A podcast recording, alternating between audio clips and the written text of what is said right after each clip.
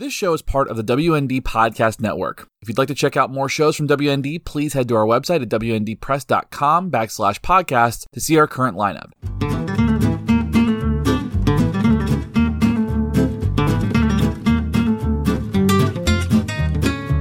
See, I used to think we, used, we were alike. I mean, we were similar. We had something together, like this. You know what I mean? We thought alike, we felt the same way. But you,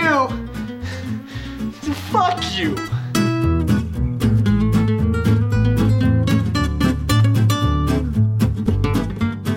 Happy New Year, everyone! Happy New Year! So since since our last recording, we have had Christmas, and I do gotta say, I got a really fun gift from my dad. Um, you know, my dad, I guess, uh, my dad is is is somebody who I think has always been very thoughtful, but he also it's you know it's one of those things. I'm an adult child, so uh, to him, so like he doesn't know Sure. what I like now, and I like so many things, so he's kind of like, oh, what do I get? So he did ask, um, he did ask around about like kind of what bands I like and what music I like, and he got me three really cool records. He got me Face to Face, uh, No Way Out But Through, which is their new record, and it's a great fucking record. Mm-hmm. He got me this really cool test pressing of the Undead. Um, Yes, you Uh, showed this to me at the party. Yeah, it's really cool. Um, But it's but like a that's not what I live album, right? It's uh, I, I don't know what it is. Uh, the live album though is the the one that he got me is he got me a live box set of Iggy Pop, and I gotta say I was it's so it's a recording from like uh I think it's Olympia in 1991. Um, and- And so this is at the height of like Iggy Pop's like pop career. So you know he's already put out the passenger. He's uh, like the idiot's already come out, and uh, he's put out that song "Real Wild One," Wild One. You know that song that Yeah, everybody yeah. was like. So, but my favorite thing is that this is a a three LP six side like box set, and one of the sides ends with Butt Town. And that makes me so happy. It makes me so happy to think that he thought Butttown was so good that he put it on. A, that he played it live a lot In Bowtown. in Butttown. Yeah, you uh, you showed me in the midst of a of a home filled with ch- the laughs of children and the smells of cooking food and presents so all much. over the place, and you go, Butttown. Look, it's but hey, Yes, I look, it's did. Butttown. You see, it's Butttown. Hey, look, ah, yeah, it's Butttown. Yeah, it's funny. See, yeah. ah, see here. Yeah, I thought that was great. Uh, so I That's a opened it up and I listened to it, and it's a horrible rendition of Butttown. Not that Butttown was a good song anyway, but it's like uh, it's one of those things where the guitar play. It sounds. It's actually, you know what? I will say this: it's not a horrible rendition. It's a very sloppy live rendition. I feel like Iggy's backing band, or even when he was at the Stooges, they probably weren't known for being like spot on. I feel like it was more about the intensity they brought. Yes, uh, and and really about Iggy kind of like getting people, getting the crowd riled up, right? Like Yeah. so, like Being like proto GG Allin. yeah, without so without any of the shit. Like I don't think he ever did any shit things. He did Just blood, no shit. He did peanut butter things. Yeah, he did he one did. time. One of my favorite stories. He shaved off his eyebrows and then didn't realize that your eyebrows are necessary to keep sweat from getting into your eyeballs. So he couldn't like open his eyes during the entire set. Um, there's another time where he thought he invented an instrument and it was just putting a microphone in a blender on stage. God, Smacky Brown over there. Yeah. So uh so this is it's it's it sounds like a punk it sounds like a punk recording. Like it sounds like a punk show, but it's Iggy Pop in 1991, so it's huge. Uh, and he does and he does Stooges songs. He does I Want to Be Your Dog, he does um Search and Destroy.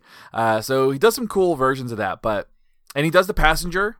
He does uh uh Lust for Life. He does like it does like a pretty good it's a pretty good set. Uh and then there's Butttown. And then there's Butttown.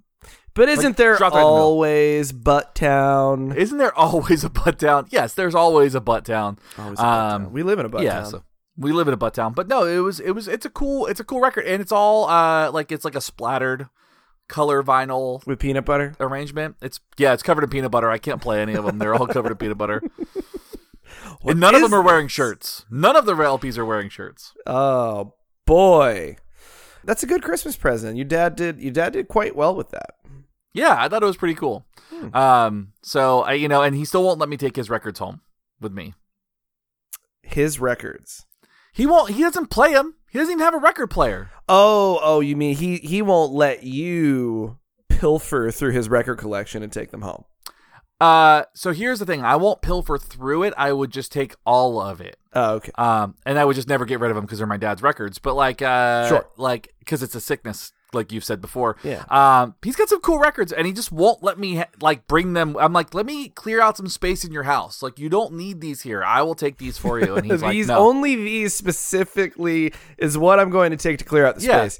yeah. What does he? What does your dad have in his record collection? Is he got like uh, Iron Maiden, Motley Crue, and Kiss? Yes. Yes. All yes, that? I got all yes. three right? Led Okay, Ze- yeah, Led Zeppelin, Van Halen, Black Sabbath, uh, Oh, uh. Lynyrd Skynyrd. Um. He's got. I he's want got, your dad's records. Yeah, he's got a fucking great. He's got Doctor Feelgood. Um, uh, he's got. He's got an Whatever- original though, right? He's got like they're Yeah. all first pressings. Yeah, because I, I have a Um, repress of, of many of these records, but Yeah, he's got Van Halen's 1984. Uh, he's got an a, uh, an Iron Maiden Number of the Beast picture disc. that's badass. He's got Piece of Mind. He's got like three Iron Maiden records, and he's like the worst part of it. He says he doesn't give a shit about Iron Maiden. He's like, I don't like that band. He's like, that band sucks. He's like, I'd rather go listen to Kiss. I'm like, they're the same thing. they're definitely same not the same thing. They are Uh, they're the same, thing. in terms of like they are ridiculous. Like that, I'm not saying they don't sound the Yeah, same. Yeah, but obviously. Maiden. I mean, Maiden is. uh, I think Maiden's Cooler? cooler than Kiss. yeah, Kiss sucks. Yeah. I hate Kiss. Like I so like growing up in that house, like it, there was always music, and I always liked Led Zeppelin. Led Zeppelin was cool, but Mm-hmm. I fucking hate Kiss. Like I can't. The only song I like by Kiss is "God Gave Rock and Roll to You," and that's because it's in Bill and Ted. Dude, you know what's actually kind of um, funny and stupid at the same time? What's that? Like Kiss has kind of grown on me over the years. What? Yeah. I don't like it. I don't. I don't like it at all. Sold your love, stole your love. Like that's that, and that's such a cool guitar riff. Yeah, it's not Uh, bad. every- no, uh, every time every time I think of Kiss, I think of the I think of the it- it's very specifically a clip from the video "Lick It Up" Yeah. when they're walking and they're all wearing like leather and like vest and they're going "Lick it up," and you're like, "Fuck you." Well, like, I'm not- of- like. I'm not in and that's that- support that's- of the the lickiest, the lickiness of Kiss. I'm It's all support of it. licky. It's all like they have songs like "Sex Gun" and shit like that. Love gun. Uh, it's close enough. It's just that's what they're talking about. I mean, they're they talking mean- about a penis. It's a song about a penis. Gun. They mean sex gun. They mean sex gun. That's what they, they they try to call it sex gun, but they got protested for being the Knights and Satan service. I will say, Detroit Rock City, the movie, entertaining movie. Mm. Yeah, that's you ever see that's that? movie? Yeah, I've seen that. Yeah. Anyway, I don't like Kiss. Yeah. So Well, speaking of what we like and don't like, hi everybody, welcome to I Don't Want to Hear It. I'm Mikey. and I'm Shane, and you are listening to a uh, uh the best the best uh episode type that we have apparently. Yeah, apparently, according to my girlfriend, uh, she is not in favor of the deep dives that I work so hard on. but it's just the off the cuff bullshit that we sling back and forth with each other on the one and one R5, which is what today is. Yeah, to be fair, I've heard that a few times that people like the back and forth thing. I will say this: I, I do have to give kudos uh, to your girlfriend because I do think that she tolerated the nonsense from last night pretty well. She finds she finds our all of our banter uh, uh, entertaining, at least. Yes, somewhat entertaining. Yes, I, I, she she does she does get tickled when, uh, especially like last night because Matt and Jenny are in town, and Chris and Jane and Casey and Jackie were there. Everybody was there except your brother, which your brother was not there. Which I wish your brother was there. Yeah. But uh, it it was funny because like usually Matt and I, uh, usually Jenny and I gang up on Matt. But I Uh-huh. noticed this time because Lou was there, it was sort of like Jenny and Matt, or Lou and Matt were kind of like questioning what I was saying. So they flipped the tables on me, and Jenny just thought it was really funny. she was she was so tickled by that. She thought that was Yes. great. So it's the first episode of the new year. We got some one on one lists for you, but before we get to the list, why don't we go ahead and do a segment which we haven't done in like a month? Uh, forgot freshness. Whoop whoop. I'm in an ape suit. That means I don't give a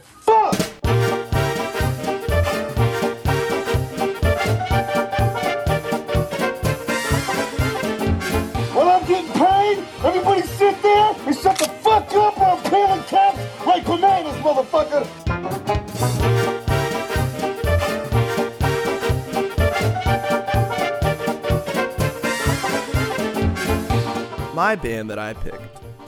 It's actually two bands, but one I will I will focus on for five seconds. Okay.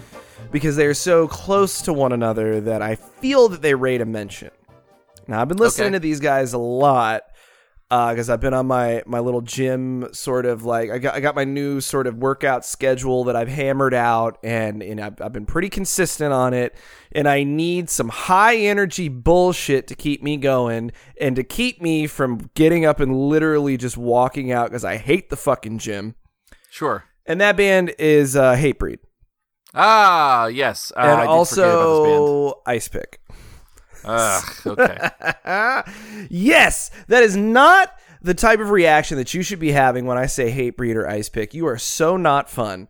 So, Uh, no, I'm fun. I think that's the thing. That's the reaction that fun people have to bad bands. uh, you talk to almost any one of our friends, and I say Hatebreed and ice pick, they go, hell yeah, brother. Nobody says that. Oh, uh, uh, I guarantee Matt would. He might not say brother, but he'd say hell yeah. So, at any rate, Hatebreed, for anyone who doesn't know, Hatebreed is one of those bands that was so ever present and was so formative that, like, I just forget about them sometimes. It just, they just slip my mind because I've listened to Sure. Satisfaction and Perseverance so many goddamn times. Hatebreed is from Bridgeport, Connecticut. It's close to Waterbury. I always say Waterbury because that's where my family's from. And Uh-huh. that's where Death Threat and Pale Horse and 100 Demons are also from, so that's pretty badass. Sure. And they were basically the biggest hardcore band of the 2000s. For anybody who doesn't know, I don't, I don't, I, I feel like nobody listening to the show probably doesn't know that. But they were the biggest fucking thing. They signed a like Roadrunner, or they signed a Universal, I think, after their first record on Victory. We talked all about them on the Victory Records deep dive. yeah. So I, you know, we we've talked about them. Hatebreed, they're heavy, they're fun. Actually, the lyrics are a lot more, uh, a lot deeper than anybody gives them credit for, and they're actually very positive, despite the fact that Hatebreed is the band's name. But they got it from the Misfits song "Hate Breeders." Yeah. So at any rate, I'm just gonna go and just say, just remind you of the four best Hatebreed records because their new stuff it leaves a lot to write home about, and I'm not into it, and I don't listen to it. But the It won't first be heard. four, well, it, it will not be heard exactly. So 97, Satisfaction is the Death of Desire. I mean, I don't know how anyone can listen to it and just not love it. I don't know how anybody doesn't love it. Yeah. So you got Empty Promises. I mean, that's the first track that comes to mind. I can't remember all the goddamn names. Before Dishonor, Jesus Christ, what the, just so many bangers. Perseverance in 02 was the one that catapulted them in the mainstream. Yeah, I will be heard, but have you fucking do you remember a call for blood? Jesus Christ. And You want to see it fail, you didn't get your chance. Exactly. And then uh, Rise of Brutality in 2003. So many good ones. Doomsayer, Live for This. Just, uh, you know, I can't not pick up weights when I hear it. And then 2006 Supremacy, which was the last one that I gave a shit about. There's a lot of good songs on Supremacy. And I think Frank Three Gun is on Supremacy playing guitar. I think. And I talk about him on my next episode of Hardcore Hangover, which is coming out next week. Anyway, Oh, cool. So at any rate, uh, Hatebreed has put out like four more records since Supremacy in 06. They did a self-titled, which I think is bogus when a band does a self-titled record in the middle of their discography. It's like they ran out of ideas. I don't like that.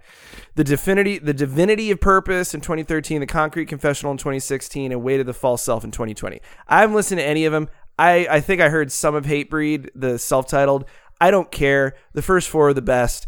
Ice Pick was the side band that they did in the late 2000s. Jamey Jasta and Lord Ezec, Jamey Jasta being the vocalist for Hatebreed. Ice Pick did one record, Violent Epiphany, two demon mouths. You had Jamey Jasta and you had and you had uh you had Lord Ezec on vocals and you had Zeus Friend of the show. yeah, friend of the show, Lord Ezec. So good. I listened to Violent Epiphany the other day in the gym, and I threw a weight at a person and killed them, and now I'm wanted. oh, cool. I, didn't do that. I did not do that, but it was still uh, it was still very inspirational. So Hatebreed, Ice Pick, Ice Pick's not on Spotify. Bums me out. I'm fine with that. I had to manually transfer it to my phone so I could listen to it.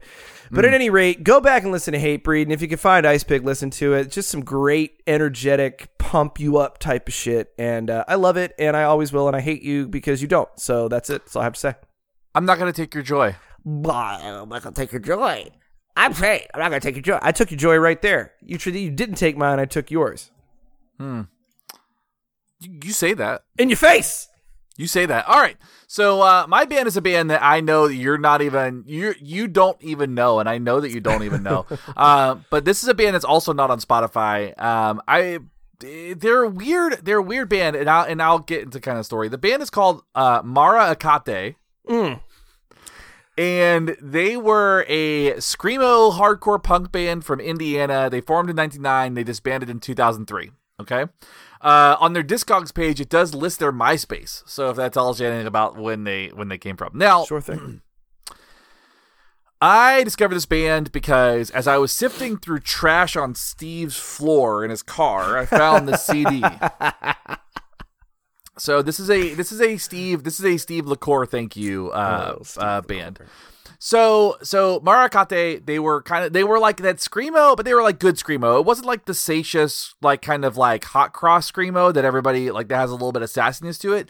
It was more so the screamo that we found from like bands like I Hate Myself or like there. It does feel like it's got a little bit of the creepiness that you'll find in like kind of the Richmond scene. Like it does. It, they they feel like a Page Ninety Nine adjacent band, which is cool. Um, and so they put out. They didn't put out a lot. They had a split ten inch EP uh, with Rep Secchi um, called "Enemies of the Sun" from a tour that was never on a label. It was kind of like a tour EP. Um, they did a split with Race Bannon. They did a split with Fable. Um, they had a seven inch called Three Seven Seventy Seven. Um, but the one that I'm going to talk about is it came out on Alone Records and it was a self titled EP. And and what drew me to this immediately was the design of the CD. Do you remember when? Do you remember CDs? I do, I do, and I remember interesting packaging, and I do miss it. Yeah, I do too. So so on this packaging, when you open it up, the CD itself had that like like kind of like on the decline where like part of it was clear. Yeah, I Like it wasn't those. printed on that. Those were I thought that was so cool. And this what this had, it's just a robot head, like the side of a robot head, the robot that's on the cover of the the EP, and it's got that like kind of clear thing. And I was like, this fucking rules. What is this? And he's like, oh, yeah, we'll listen to it. And then they just started screaming at me through uh, speakers. Um, so so they they they did include like you know there's like some of the signs at the time. Uh, you know this the first song on it was called "Congratulations on Your Impending Nuptials." You know, like I said, and that song's like only a minute long, so it's not bad. Um, the next song is called Diet Usurp. Uh, and then uh, Shotgun Nut Window, and they have a song called Wolfenstein 3D, so they were in the know. Uh, so I think that, you know it's it's a good if you want kind of like a time capsule of that 90s screamo that's like the good kind of screamo. This is a really interesting listen. Now you can't find it anywhere. Uh, you can It's go on YouTube? You can, it's not. I I don't know. Maybe I don't know. You have to make sure you put an apostrophe between Mara and Akate. Spell the name. M A R A Mm-hmm. apostrophe Gotcha. A K A T E. A K A T E YouTube. Uh, Mara'akate Tree Song. Yeah, that's one of the songs. Mara'akate, a significant portion of their discography. Uh, Uh, Mara'akate. that's actually the name, that's the name of the that's a, that's a comp that they were on. or a, that's a compilation of theirs. Yeah. Mara'akate, three unreleased songs. Ooh. 2001. Yeah, you just yeah look them up with YouTube and and they're there. I'll link it. I'll link it, guys. Congratulations on your impending nuptials. Yeah, it's all here. It's on YouTube. Somebody saved it. Yeah, so it's there. So, but I think it's like one of those things that like I was afraid that it would be lost to time. They're also on Bandcamp, so you can go on their Bandcamp if you want Oh to. well, why didn't you fucking tell me before I? Went I and- forgot about that. Well, that's you know now I don't need to do that. Okay. So if you look at their demos and their uh and uh in their a significant portion of their discography, like it straight up looks like the like that that '90s, late '90s, early 2000s kind of screamo uh stuff where it looks like they just kind of put everything together and printed it. Like you know, stamps and stuff. Um, it looks like uh, the Dear Diary I Seem to Be Dead, uh, like kind of stuff. You know what I mean? Like everything was spray painted and handwritten. That's cool. Those guys are cool. Yeah, I still have that somewhere. I still have that record somewhere. You don't have the fairy CD, do you? Remember, the, it was like it was like the the penis going into the twin towers. The drawing of it I don't. I, I might have it actually. in, uh, in 2003. this is this Yeah. is very soon after they did not give a Yeah. shit. Yeah, they didn't give a shit. That's kind of how it was back then. Yeah, they had like a song called like Skeleton Elvis or something. I don't remember. They weren't musically great, but I love their vibe because we got to play with them. And it was the first time that, you know, Every Waking Moment had ventured out really. And we got to play with Dear Diary Seem to Be Dead, who were awesome, and Fairies, who were like crazy in New Yeah. Orleans. So Yeah, they play. Didn't they play in Daytona?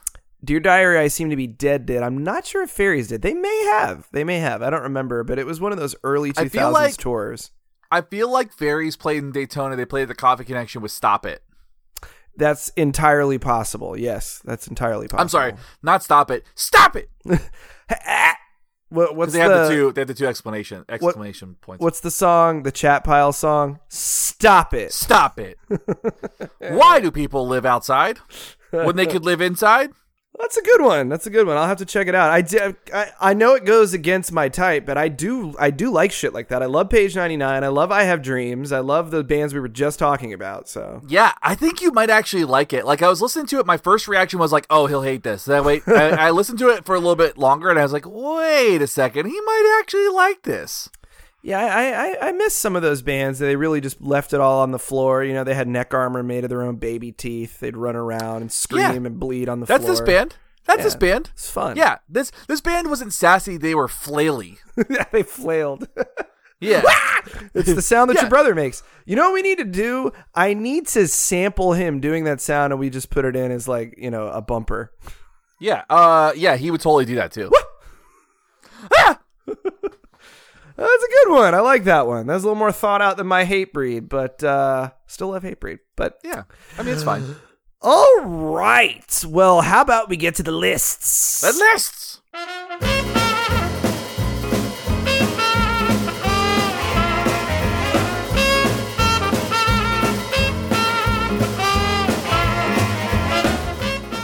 So I um I like to read.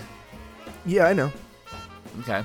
um, and so at the time that we're recording this, we're recording this before the new year. This is coming out after the new year. So I'm hoping to have this book as my last book officially read for 2022, which will put me in 95 books. Um, Jesus Christ, that's gonna put mine later to shame yeah, that's fine. by Uh, about so- eighty-five books. Uh, that's fine. Uh, so I decided to reread a book pretty recently because it's been a long time since I've read it, and I have not read it as like an adult that can understand things. Is this Animorphs? Uh, no, I read all all those earlier in the year. Do those Um, count towards the ninety-five? Yes, of course. they do. Okay, never mind. Then I, I take away Yeah, my don't feel bad. compliment. Don't feel bad. Uh, there's only like 54 of them though, so like I have read like 54, like uh, like like 60 other books. So, um, all right. So I am currently reading George Orwell's 1984. Oh, that's a good. Have you read that as an adult? Um, I read it in my twenties again. I read it as a teenager and I read it in my twenties, but I have not read it in my thirties, which are uh basically almost over now. Yeah.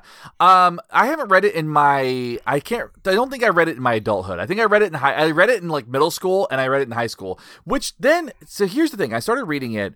I don't know how anybody would understand this in middle school. Um, I think honestly, we were taught better back then, and I did understand it in middle school. Okay, that's fair. Uh, I mean, I did. I did understand it too. Like, I did understand that, like, hey, uh, like dictatorships are bad, and uh, Yeah. we don't know. Like, yeah, misinformation is a really sucky thing. I'm really concerned though, uh, because when you reread it as an adult and you kind of like overlay it on what's happening in the world today, you're kind of like, huh, Yeah. that's real bad. What do you think I'm always talking about? Dystopia. I understand that. I know that. But what I'm saying is like I always kind of know that there is this like really bad this like there is this really bad parallel, right? Like like the world is very is very much so moving towards this type of thing. Mm. But my what I'm saying is that when you read it as an adult and you can overlay it and you see like not the not the large over like the looming like oh big brother is watching you. Like not that. I'm talking about the little things. I'm talking about like the very minute things where it's like you've got how like they talk about how the proles are are they, they would have power if they were educated and they knew. And it's like these subtle little things that are kind of like dropped in the in the text. You're like huh this is it this is what's happening. Um, and I'm not going to go full conspiracy theorist or anything like that, but it is one of those things where you read it now and you're like, okay, this is bad. Um, and uh, and people are kind of taking 1984 as like uh like an instruction manual, which is not a good thing. Um, because it seems to be working for the people who are using it as an instruction manual. But it's great. It's written really well. Um, and I think the thing, like as you read it, it's it's like it's fucking bleak. Yeah, it's it's a very depressing book. It really is. I mean, I'm not done with it. Like I'm like I'm like halfway through it to kind of like revisit it. It doesn't So, have you know, a happy ending. No, I remember it not having a happy Yeah. ending. It's like the ending like, of every 70s sci-fi movie. Yeah, it is absolutely. It's it. Yeah, it's it's it's it's it's as happy as the ending of uh fucking One Flew Over the Cuckoo's Nest. Yeah. Um, you know, so like it's but it's one of those things where uh, you like even in that like it's so effective. And and when you know people kind of give like you know they they hear that this guy wrote Animal Farm and they you know people kind of like oh talking animals stupid. But the guy is an incredible writer. George Orwell like I mean 1984 is incredibly written. It's incredibly descriptive and it's so uh like effective. Uh it absolutely makes you feel like fear and discomfort. You're tense. I'm tense reading it the entire time. Yeah. It's an upsetting So- book. It is, but it's good. It's done well. It's it's it's it's written very very well. So I think it's worth revisiting. Like I would say this. My my point is more so not necessarily go read 1984. What I would say is if you had books that you read when you were in like high school, you should revisit them as an adult and see if they kind of hold the same meaning or like if you can find new stuff in it. I think that's kind of I think that's why rereading books is important. Um, people kind of go like I'm not going to read it again. Like go give 1984 a reread or Catcher in the Rye or whatever you had to read. You know, Catch 22. You know, I hear- Great I hear- Gatsby. Catcher in the Rye does not hold up. I've heard that too. I've heard that he's just a spoiled brat. Yeah, Holden Caulfield's a piece of shit, but Yeah. I do want to reread Cuckoo's Nest in 1984 and Clockwork Orange. I read that in high school too, and I haven't read it since high school. I didn't read that in high school. I read that as an adult, and it was pretty pretty brutal. Um, it Dude, I read though. it. I read it in Mr. Brown's class. I can't remember if it was assigned, but I feel like he would assign Clockwork Orange just to fuck So- with people. Yeah, no. So here's what I I don't know if you remember this, but Mr. Brown did this. He would give you a list, and he's like, pick from this list, and they were all fucking great books. Oh, like yeah. it was like it was like Clockwork Orange, and I was like, I don't really want to read that. I've seen the movie. Um, and uh, and then it was like Jitterbug Perfume by Tom Robbins and Slaughterhouse Five by Kurt Vonnegut, and like it was like a bunch of really great fucking books. So I I took that list and I went and got those books later because I was like, this is, and then you know later I'm like, oh yeah, like I'm just gonna be Jeff Brown when I get older. Yeah, I haven't read uh, Vonnegut probably since high school or just after high school, so I should probably revisit. You should read. You should because he is fucking funny.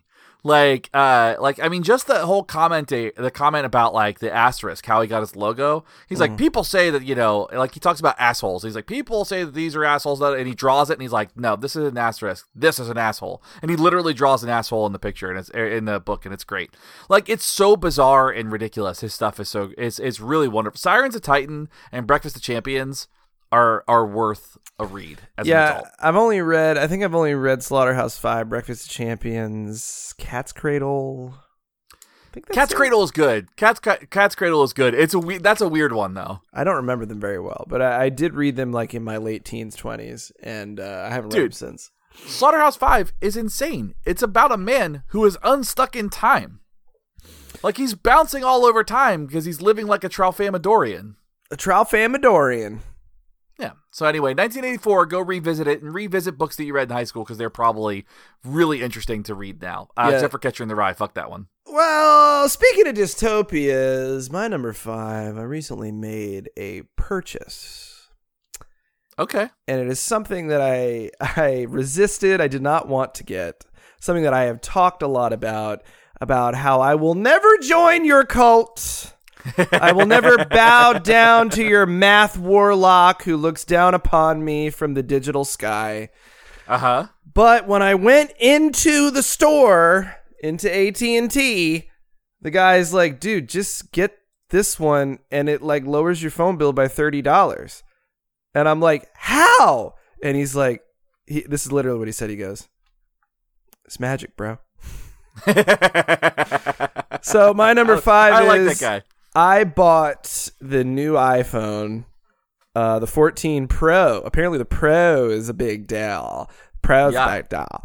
So I got the. It's the newest, most advanced iPhone at the moment, right? Yeah. So until how- next week. Yeah. Until next week. How am I on the cutting edge? How did that happen? I don't know. Um, it's. I mean, but it's cool. Like, what do you? What do you like it so far? Okay, so here let's get into it. So I have had an Android probably for the past uh I don't know, nine, 10 or nine or ten years. I had an iPhone way back. I dropped it. It shattered into a million pieces. yes. I was so angry. Uh, I had a my. I will say, and I know this makes me. I know this goes with my type. My favorite phone back in the day that I had was a BlackBerry. I loved it because I could course it type. was. I could type on it, and it was it was just perfect. But okay, so they don't make the active the i the uh the the Android active whatever it fucking was where I could literally hurl it at the wall and it would be fine. Drop it in the Sure. toilet didn't matter. They don't fucking make it anymore because they don't make any money because no one ever replaces that phone if you buy it, which you don't because you're you're in the cult. But I do like it. I do like it. I uh I I like it. It's uh for some reason when I type I don't misspell anything. And I know that's the phone thinking for me, but also the fact that like there's just something about the keyboard, like where things are and the space. I know you can adjust that type of shit, but I don't usually fuck with that. But like I I I grammatically correct everything I type. That made me happy as I was typing my first text message. I'm like, oh, I could just fucking blah, blah, blah, blah, blah Yeah. and there's like a million features. So the Face ID freaked me out. I did do it, but I almost when it came up to say allow or don't allow, I almost hit don't allow, but then I'm like, I'm never gonna fucking Yeah. find this again. But your DNA is already at the Walmart robot. Like they've already created a clone that you're gonna spit out in one of the aisles and you're gonna scream at the pasta. Here- so like yeah. it's not gonna be the iPhone that does it. It's gonna be it's gonna be the Amazon warehouse. Well, the thing is, like, Google already has my DNA because my parents did the the 23andMe, and then I did the fingerprint to get into my Wells Fargo account on my last phone. Now I literally just look at my phone and my bank account opens. Yeah. There you go. And it was funny because Matt was saying last night when I was talking about it, he's like, the CIA does not want anything from you. And I'm like, I know that. It's not about the CIA. It's bigger than that. What they're doing, I think, and now I'm a party to it, and I don't care anymore because I've just gotten lazy. I think they're gathering all of our our data and they will replace us one day with Gholas. That's what's going to happen. we will be grown in the axolotl tanks and we will be i i they will replace us with easily controllable ghola clones. And then you know then it'll just be easy for all the people at the top to fucking do whatever they want. But actually that doesn't make any sense because they do whatever they want anyway. I don't know. I, I like the phone and for some fucking reason i only have to pay five bucks a month for it for the next three years for the next three years Yeah. I mean, and that's and that's like, you know, if you decide to trade it in later, like you get trade-ins and stuff too. So like it ends up working out. But like I'm glad that you joined it. Um, because now I don't have to stare at that green fucking bubble in our text messages anymore. Dude, the group text for some reason, my, my, my Android was just getting hot and then it wouldn't work and I'd have to restart it. And then, like, the group text, I would send it to a group text and it would go to one person in the text. It's like the phone was like, hey, fuck you. I can't do this anymore. Yeah. So I do like the new iPhone. I'm a part of it now. I have fucking Spotify. Like, I, it's, it's a real problem, but Yeah. I'm going down with the rest of you. So that's my number five. I like it. I'm uh, well. Welcome. Uh, if you have any questions, um, you can ask my daughter because she knows how to do all the stuff. And I'm just like, I use it for emails. Yeah, I My almost email got machine. I almost got AirPods too, but then I was like, nah, I'm not spending the money because I, I have wireless I have Uh, wireless earbuds. I'm gonna get AirPods. I'm The gonna AirPods are worth it. The I'm just AirPods not. worth I'm it. not getting them right now, but I was gonna get them the other day. Yeah, uh, I need to get new ones because my one one of mine just goes, and the other one just buzzes the entire time. I don't know what happened. I must have dropped them or something, but like they are horrible. So I got to get some new ones. All right, so my number four is totally related to that. So, so I, I I got myself a new phone not too long ago. Um, mine is in in the green, but uh, mine's a little bit more. Uh, my I, I actually really like it, but I don't like uh where this is going. And that my number four is uh, a movie called Terminator Two: Judgment Day. So I recently watched this again. Love like it. every now, like, because like the thing is, is like I'll try to watch new movies, but I'm like I don't really want to pay attention to anything because I'm so tired of paying attention to all the things all the time. Um, so I want to pay attention. I want to just watch something that I can just enjoy. And man, like talk about a fucking perfect movie. Yeah, T two is a fucking great movie. It's great. It's great from the beginning. It's it's nonstop. It is so crazy. Um, and it's like it's kind of like a little bit ridiculously violent. Mhm. Like you could do that way shit back then, like RoboCop. Remember how fucking violent RoboCop was? Yeah, RoboCop was a little bit different though. RoboCop was like, uh, so I learned this. I learned this today. Um, Jack Parsons, who was involved in developing uh, like rocket jet propulsion. Yeah, um, yeah. I just listened like, to the it- series. Oh, I just listened to it too. Uh, apparently, he was responsible for the the the uh, the the things. The what are they called? The bullets. The fake. The the bullet like the wounds. Oh yeah, the yeah. The squibs. The squibs. The Squibs. So his company that he founded after, and this was well after he blew himself to smithereens.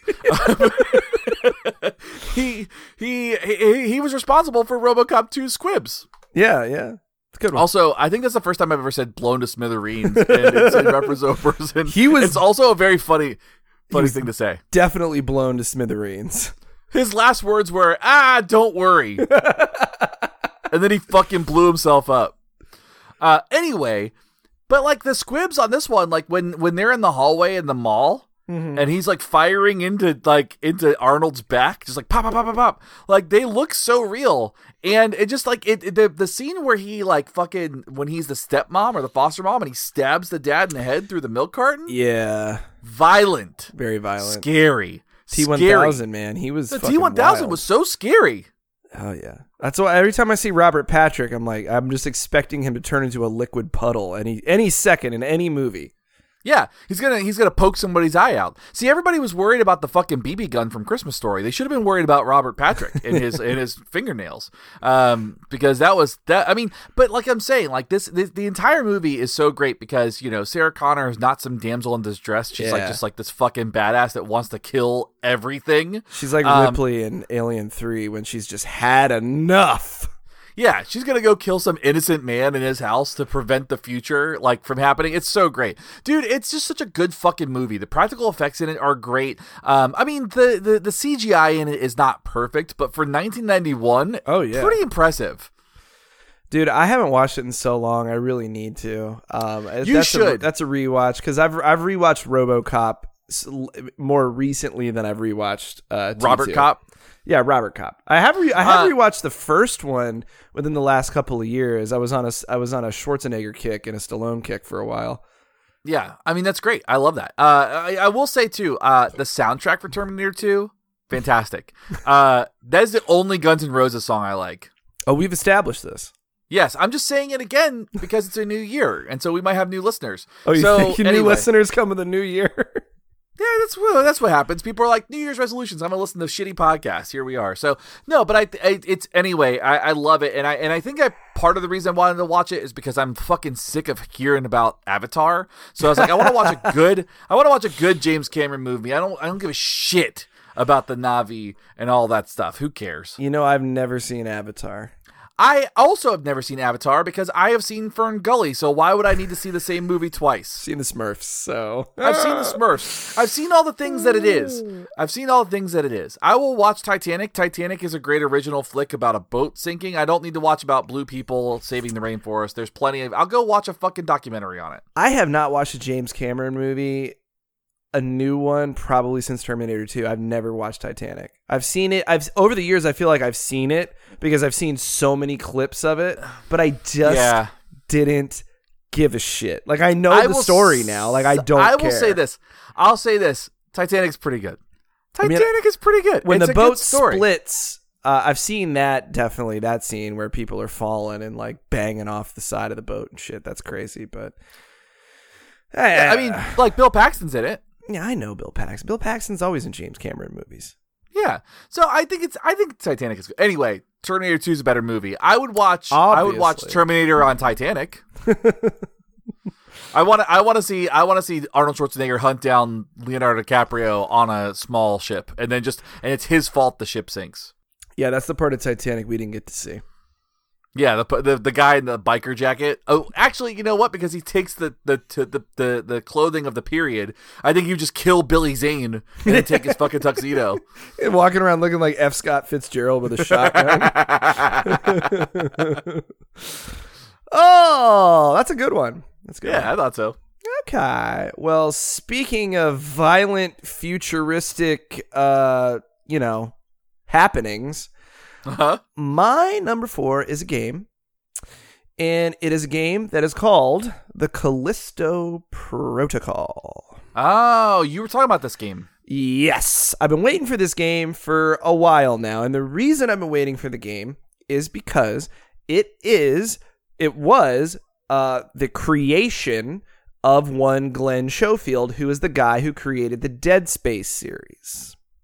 So scary. Yeah. So, if, for anyone who doesn't know, Dead Space and the Callisto Protocol, futuristic, very influenced by aliens and the Thing. It's the sort of it's a survival horror action game. All of them are. All the Dead Spaces are, and this new one, the Callisto Protocol, where you uh you know you play the guy. You're basically it's it's it's Die Hard in space. You're the guy, and you've got to get through this this uh, gauntlet of of of violence, and you're fighting fight these the Hans the the Hans graboids. R- right yeah. You gotta you have to basically fight all these tentacled monstrosities and you know deal with a massive hive mind and shoot and stomp and rip your way through. It's a very they're all very bloody violent horrifying games very scary.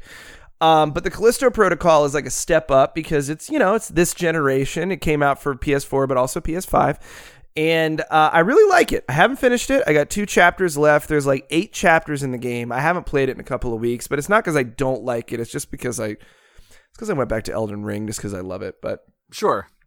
and I've been reading a lot anyway, so I haven't really played that many video games. However, the Callisto Protocol is great. I think people should definitely check it out. So basically what happens is you take the role of this this, you know, everyman type dude, Jacob Lee. He's a, you know, he's a smuggler and Jason Lee, he's a skateboarder. Jason Lee, yeah, he's a skateboarder. Spike Jonze is there. Jeremy London's there. But uh, no, he he's a smuggler. His ship crash lands on this prison planet, or, or this planet that's got this prison. It's called the Black Iron Prison. This is in the year like twenty three. It's twenty three twenty. You know, distant future, dystopian. You know, they get he gets to this horrible prison, and like he he gets stuck in the prison, but then something happens, and you know he gets he escapes his cell there's madness everywhere people are being ripped apart by these prisoners who have like mutated and changed so there's like you know there's all kinds of horrible monstrosities coming at you out of the dark and the the thing that differentiates this from dead space Dead Space is a little more Lovecraftian, but this one is too. But Dead Space is like way more with the tentacles. Sure. But this one is more melee combat. So you do get guns, but early on you get this like electric baton and it becomes your main weapon. And you have like a dodge mechanic where when the monsters come at you, you can shoo, shoo, and then you can fucking just smash them in the face. And every Sure. time you hit them, like blood goes everywhere. Like it's very violent. and you basically go through the levels of this prison, and then beyond the prison, there's other stuff on the planet that you experience, but I'm not going to get into that but you you basically beat the shit out of everything that crosses your path. like you don't just shoot it. Like Dead Space, the whole thing was you gotta you had to sever the limbs of the monsters to get them to die, which was really cool.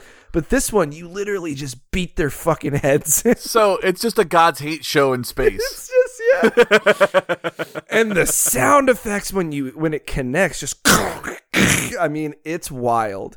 There are some there are some minor issues, you know, some things that they could improve improve a patch, you know, like not not saving the inventory, you know, when like you, it only saves at very specific spots.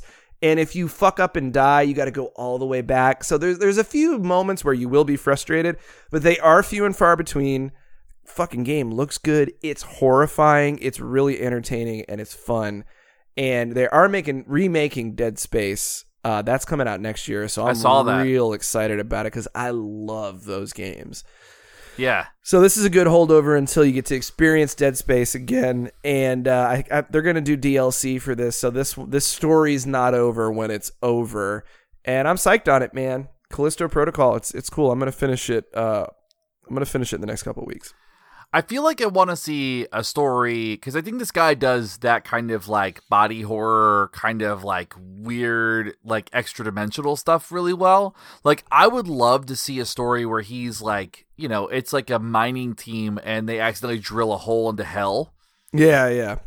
but it's not Doom. Well, they kind of do that in Dead Space. They crack the planet with a, a planet cracker, which is a big ship that you, it's a giant nutcracker that they put the planet in the mouth.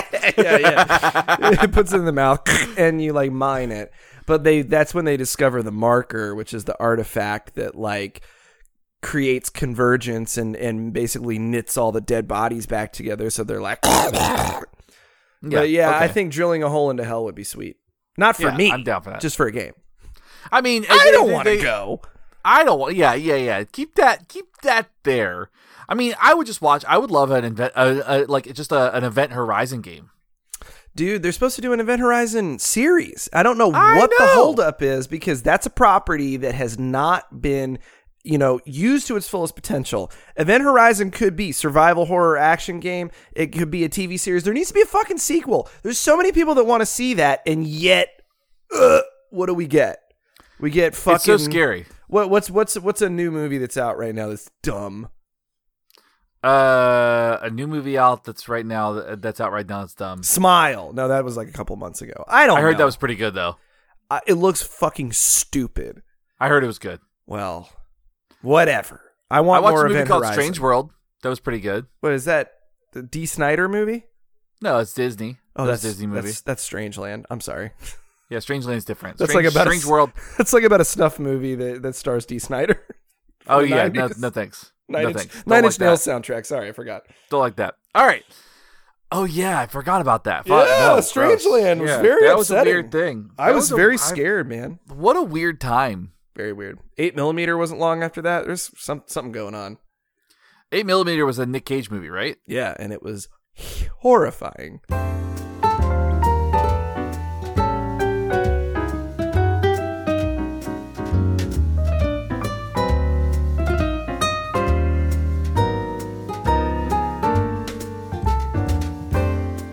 So, speaking of space horror and body grossness and all that, um, I finished another book since we started this, this show. I finished. I started to finish one. Oh, since we Uh, started the no. episode, you finished it. Okay. Yeah, yeah, yeah, yeah. So uh, I finished. I finished several.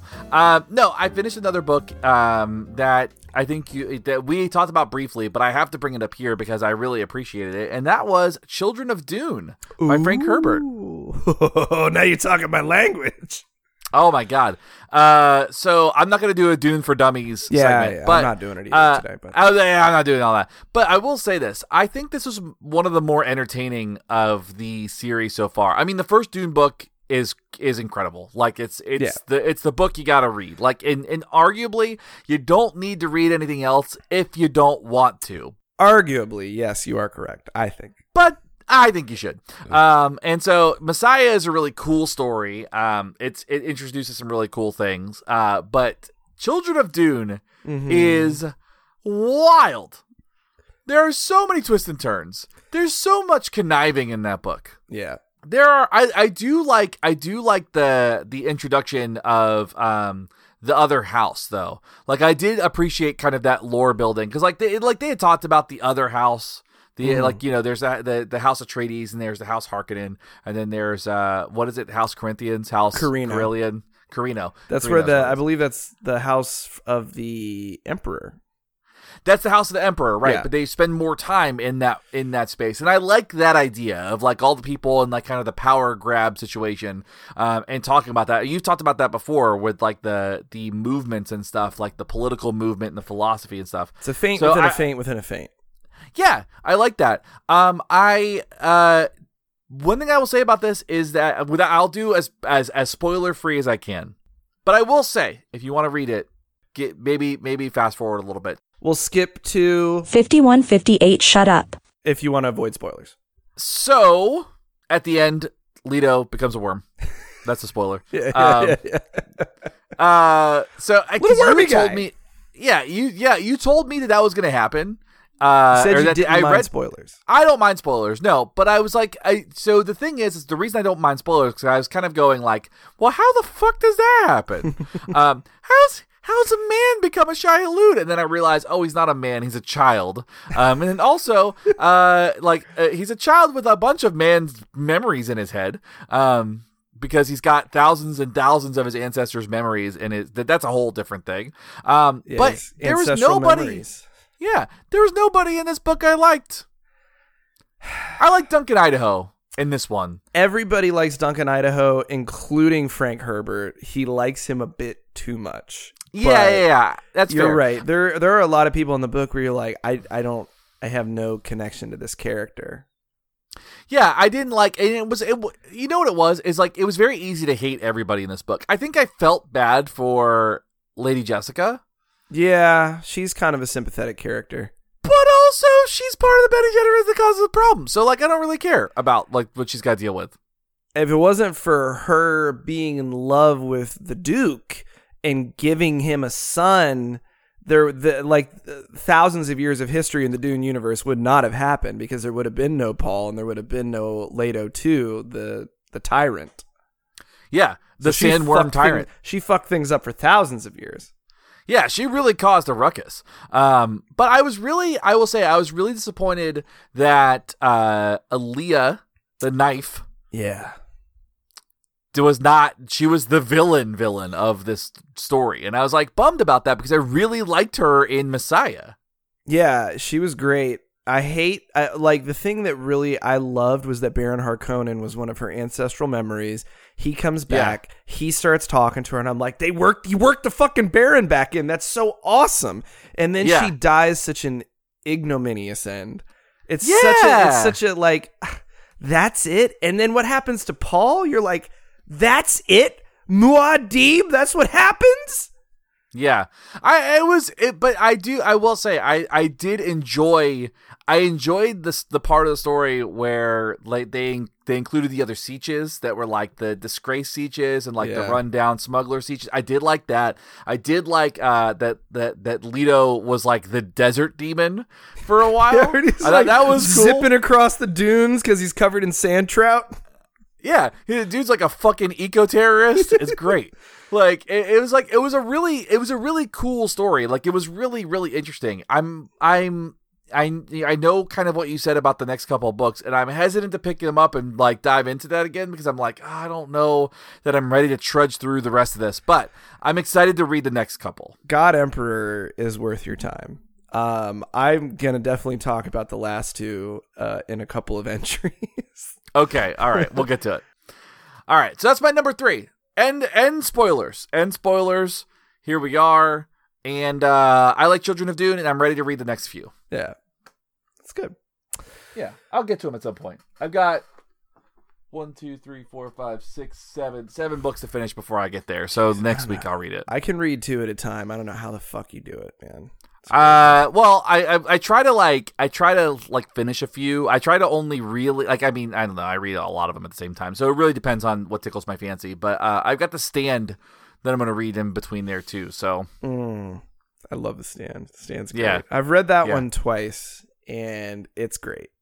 Yeah, I'm I'm excited about that because uh, I just I finished the last Stephen King book I read was It, um, and that was a lot to get through. It was good. It was incredible. It's one of my favorites. But it was it was the stand is a, is a pretty thick a thick uh a thick boy. I think that might be his longest book, The Stand. Uh, it is longer. How many? I thought The Stand was like over a thousand pages. Uh, yeah, the stand is over a thousand pages. Let's see, I've got Yeah, a copy it's right like eight hundred. Uh, no, it is also like it's like eleven hundred pages. Oh man, it's been a while. um, the stand might be just as long. okay. Cool, cool, cool, cool. cool. I have to. The thing is, I have I have a lot of books that I want to get. Chapter seventy six. I have a lot of books that I want to read that I haven't read yet, but in the next year or two, I'm going to commit myself to going back and rereading the Dark Tower saga with the graphic novels first, then rereading Salem's Lot, It, and The Stand, and Insomnia, the ones that truly tie in the most, because I haven't read any of them in about 12 years. And I've read all of those twice, but it's been 12 years, and I really want to re experience it. man, uh, Dark Tower, going back through that like was fucking brutal. It's great. I mean, brutal in a good way. Like it's Yeah. intense though. Yeah, I want to reread them all uh, again. I, th- I feel like every decade I should reread all those books because they are Yeah. my favorites. Get your sads ready. Well, for number three, I have a short one, and it's something that I have done. Um, I've I've killed somebody, and I'm I'm leaving now. I yeah, you brought that up earlier in the show. I you said you're wanted. this is not me being coy. I have not killed anybody. I've not hurt anybody. I'm a I'm a I'm a wonderful person. But what I have done Debatable. what I have done, I'm not a minimalist. That's not something I could ever be. But I have gotten pretty proficient at minimizing extraneous things that I don't need that low level stress me out or feel like obligations. That's my number 3, minimizing some of my shit. So here's the thing. I I I basically had a whole life change like 2 years ago.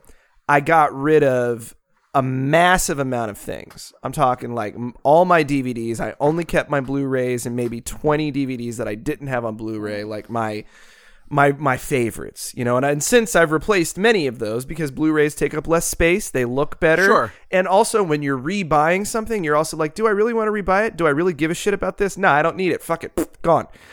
And I, I had to pare down all my books. I had to pare down everything that I owned. And now many i have i have a i have a nice big uh, entertainment center with doors on it. And i have some stuff in there. And then i have a nice bookcase that's it's not crammed but there's there's stuff in it. It's got my books it's got my blu-rays it's got some collectibles and things like that. And i was like i like the way this feels. I like Sure. that i'm not i'm not up to my ears in shit anymore because of my dvd collection of which i probably had about 500 dvds i i'd watched probably 300 of them and I've, I'd watched those 300, probably many of them multiple times, but then I had like 200 DVDs that I'd never fucking watched and they just sat there. And I'm always like, I'm going to get to it. I'm going to get to it. When you keep saying I'm going to get to it, it kind of becomes like, I don't even want to get to it. Like, yeah. the fuck? And I had, I had a lot of books that I hadn't read. Okay. And stuff that I didn't, I bought like on a whim. And I was like, I'm probably not going to read this. And now it just sits on the shelf. So the other thing, I, I, so that's the first thing I did, and that was a couple years ago, and I like the way it makes me feel. It makes me feel lighter.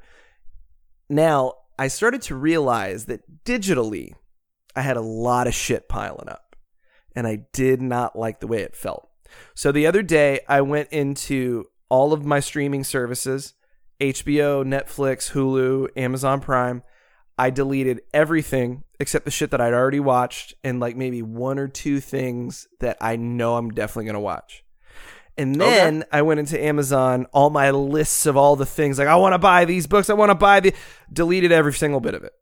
And then I just I, I put two books that I wanted to buy on my list and I bought them and then they were off of my list.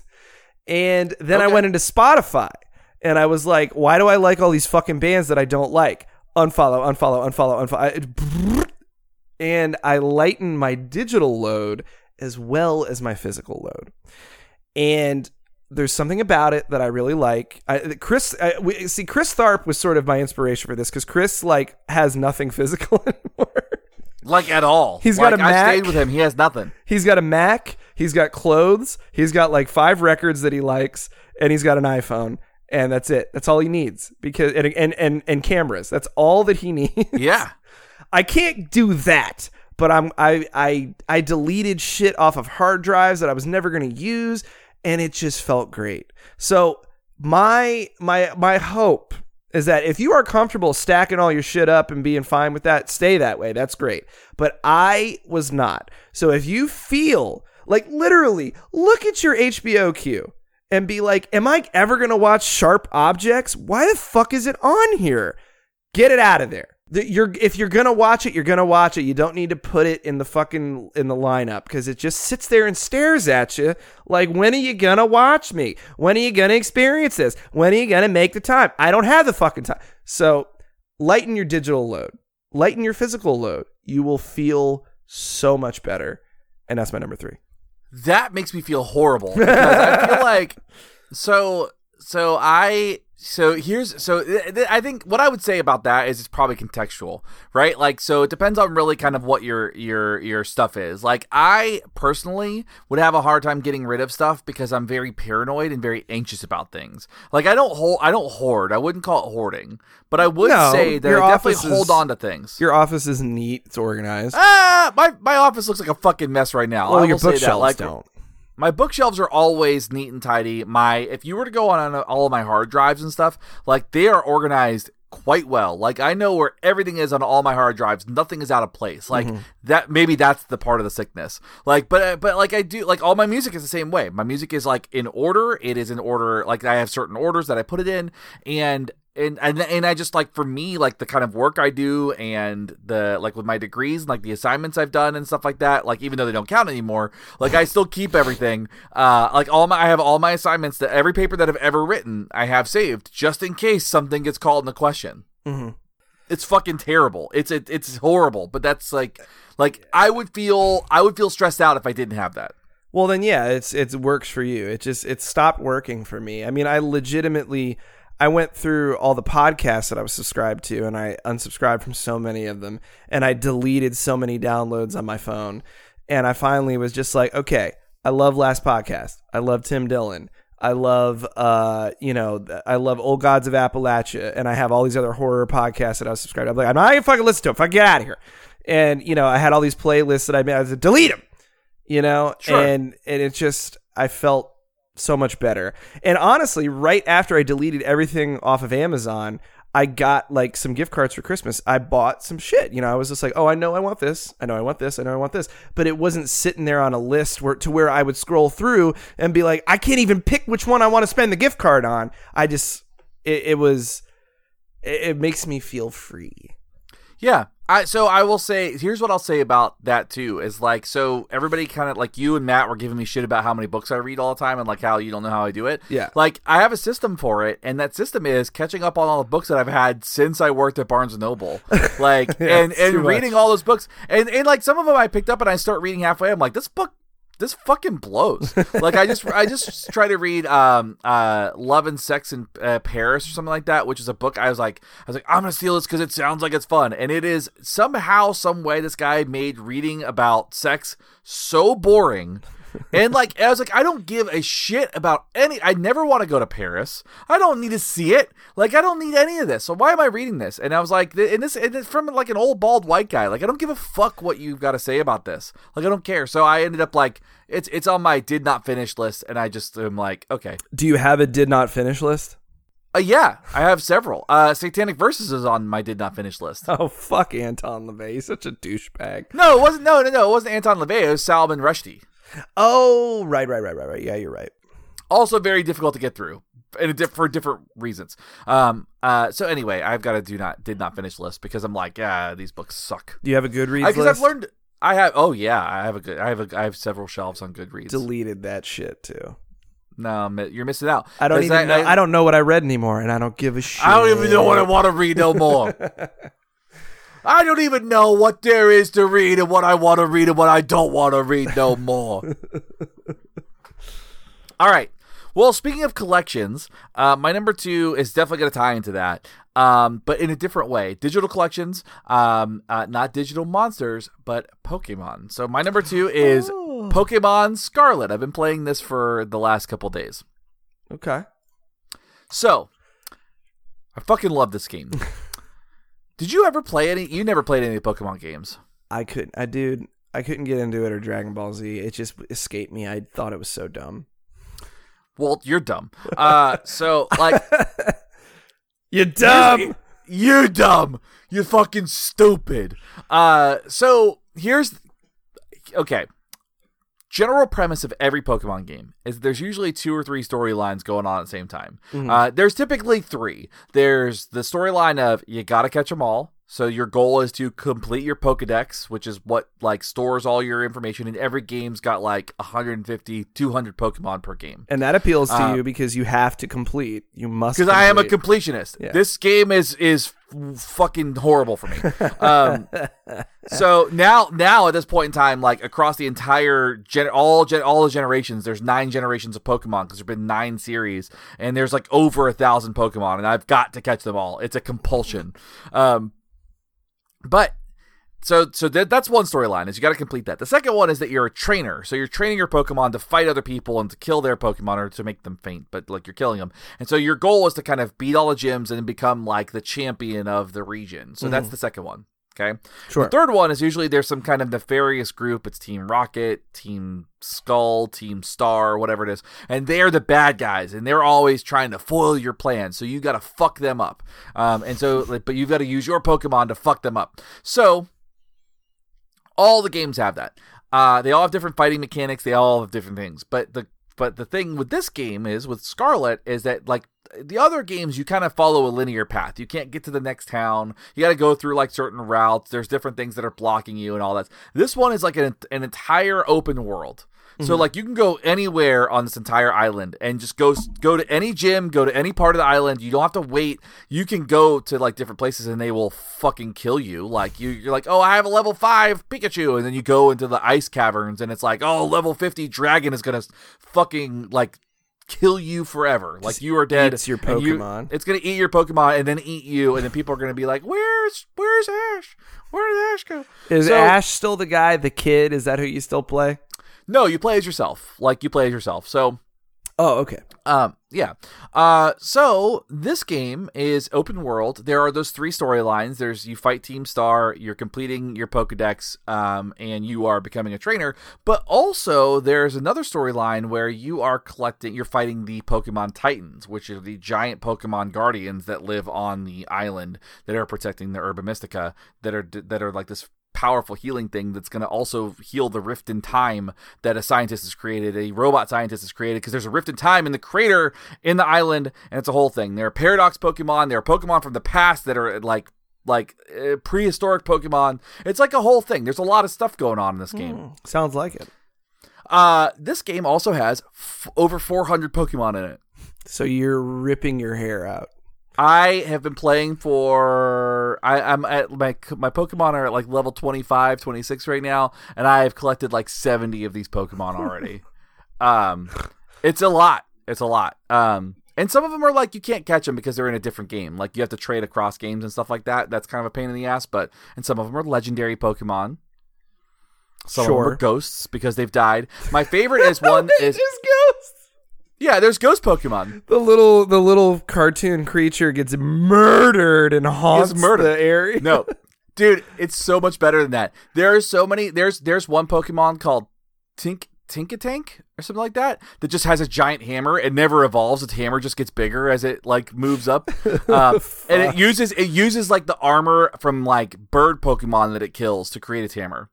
Um, Sounds violent. there's some dark shit. My favorite one though is there is there's there in in the very first game there is a fighting monkey called Mankey, Mankey and it evolves into something called Primeape. primate. which is like it's a fighting it's a fighting monkey Pokemon. And it's known for being an angry Pokemon. Well, in this game, there is a, a new evolution of that of Primeape called Annihilape. The best part of this, it's a ghost fighting Pokemon because Primeape gets so angry it dies. Is a fucking stroke. yeah, it gets so angry it dies, and you possess its ghost and fight with its ghost That's called that's pretty cool. Annihilape. I like that. They're like, I mean, they're stupid. There's a bunch of stupid shit like that in it. So it's like, it's funny stuff like that, but it's been a lot of fun. And Ethan is like totally obsessed with it right now. So it's been a lot of fun to play with him. Yeah, you gave him like a Pokemon encyclopedia or some shit, like a My mom- my mom got that for him. for Christmas. Yeah, my mom got that for him. And it's like, it's like every Pokemon through generations one through eight, What generation is now? nine. Okay, so, So where does Dragon Ball Z come into this? it's not. Where where does Sailor Moon come into this? Uh, we were talking, we were saying last night that Matt should do his hair like a little Sailor Moon. Yeah, uh, Dragon Ball Z was like I couldn't get into that either, and you know I know I, I know where my grudge against it started. So after school, like in ninth grade, me and a, a friend of mine uh, used to walk home. Uh, he he he lived near me because Amelia and I were already friends, but you know uh, Amelia lived in Port Orange and I lived in South Daytona, so we didn't always hang out after school. Yeah. And I would walk home with this kid who was he was my friend. He actually saved my life twice. I choked on a gobstopper once, and he punched me in the stomach till I spit it out. Nice. And he yank, he yanked me back when a car almost hit me. I was walking on the sidewalk, the car jumped the curb, and he just yanked me back. So he saved my life twice. But uh, he would he would uh, we I would always want to skate after school. Like let's go let's go to the spots. Let's let's skate. You know. And he would just he'd be like, yeah, yeah, yeah, I can. As soon as I watch Dragon Ball Z and Pokemon, they come on back to back, and he'd like pack like four bowls and get so fucking stoned while he watched this shit. He could barely skate afterwards. Yeah. And I just got to the point where I was irritated by it. And then I would go hang out with Amelia after school sometimes, and she'd be watching Dragon Ball Z. Like, we can't do anything until I see. And it was like 17 episodes of this fucking of this Goku kid fucking charging up to kill the purple white guy, Frieza, Frieza. right? Yeah. And I was just like, this is like a fucking soap opera. Yeah, just- but also the thing is, is like there's you know you've got Krillin who throws something called a Destructo disc, which literally cuts people in half. Like, uh, and there's there's at one point in time Trunks comes from the future and cuts Frieza to bits. He cuts him in half. He cuts him in half. Like so, like he, he he comes down and cuts him in half, and Frieza's like, "What the fuck? I just got cut in half." And then he just goes, and then cuts him into very very small pieces. He turns him into ceviche. Well, let me. Okay, so is Dragon Ball Z considered anime? Yes. Is Pokemon considered anime? Yes. The only anime I've ever watched was Akira, and I liked that, but that's that's it. Dragon Ball Z is like entry level uh anime but um it's and it's like yeah there's some ridiculousness in it but it's also about the like i mean goku is genuinely celebrated in japan like he has statues and like there's a goku day because dragon ball z is so important i have a dragon ball z tattoo So he's like he's like Rocky Balboa in Philly. yes except in all of japan imagine if it was it was rocky balboa in the united states the newest episode, one of the new episodes of Sunny, they're talking about like how could Rocky Balboa take like uh, Conor McGregor or something, and Dennis is getting so angry. He's like, he's like, Stallone is just a meatball actor, and, and Conor McGregor is an actual fighter. And then Mac's like, well, why do we have statues to him in, in our town? dude that's so good i love that Well, okay. So for my number two, I finally, finally finished Frank Herbert's original Dune series. That's my number two. you finished the last two books Finished the last two books. you finished chapter So- house I finished Chapter House. So here here's here's my history with Dune. A brief history, in case anybody wonders. I always bring it up. I tried to read it years ago. Didn't Uh-huh. I couldn't get into it. sure And then I heard Henry Zebrowski talking about it on last podcast on the left, and I'm like, it sounds sounds interesting. And then I heard Den- Den- uh, Denis Villeneuve was making this new movie, and that was like two years before. So I get the book, and I read the first one. It takes me a year to read it because I keep putting it down and picking other stuff up. When I was finally done with it, I was like, this is good. I liked it. I liked it. I'm glad I read it so that I understand the movie better because I Yeah. never liked Lynch's Dune. I was never into it. sure I see the new movie, which I talked about on the show. I was the only one in the theater on the last day of the last showing, and it was the most beautiful fucking thing. And that made me want to read the others. Yeah. Dune Messiah, Children of Dune, God Emperor of Dune, Heretics of Dune, Chapter House Dune. And I said when I got out of the theater, I'm like, I'm buying all of them tomorrow. And I can't wait to read them. And I did. And it took me from December 2021 to December 2022 to read all five volumes because once again, I kept putting them down, picking other shit Uh, up, finishing that. six? Back and forth, back and forth, back and forth. it's six volumes Well, it, including the first one, it's six. oh i see what you're saying okay but I had already read that before the movie. And I said, I'm not reading the extra ones. But then I was like, I have to read the extra ones. So I read, you know, I read all of them and I just finished Heretics and Chapter House. Chapter, or uh, Heretics, I took from July to November to read because I put it down 78 times. Yes, yes, yes, yes. You told me about that. Chapter House, I burned through it in less than a month, and I read like 160 pages on Christmas Day because I'm like, Oh I want it done. I want it done. so I'm not going to spoil the books. There'll be just some light events in the books, and I'm not spoiling the endings. I'm not spoiling major things, but I do want to talk about them real quick. So skip to 1 hour 21 butthead. if you want to avoid spoilers for extended Dune canon.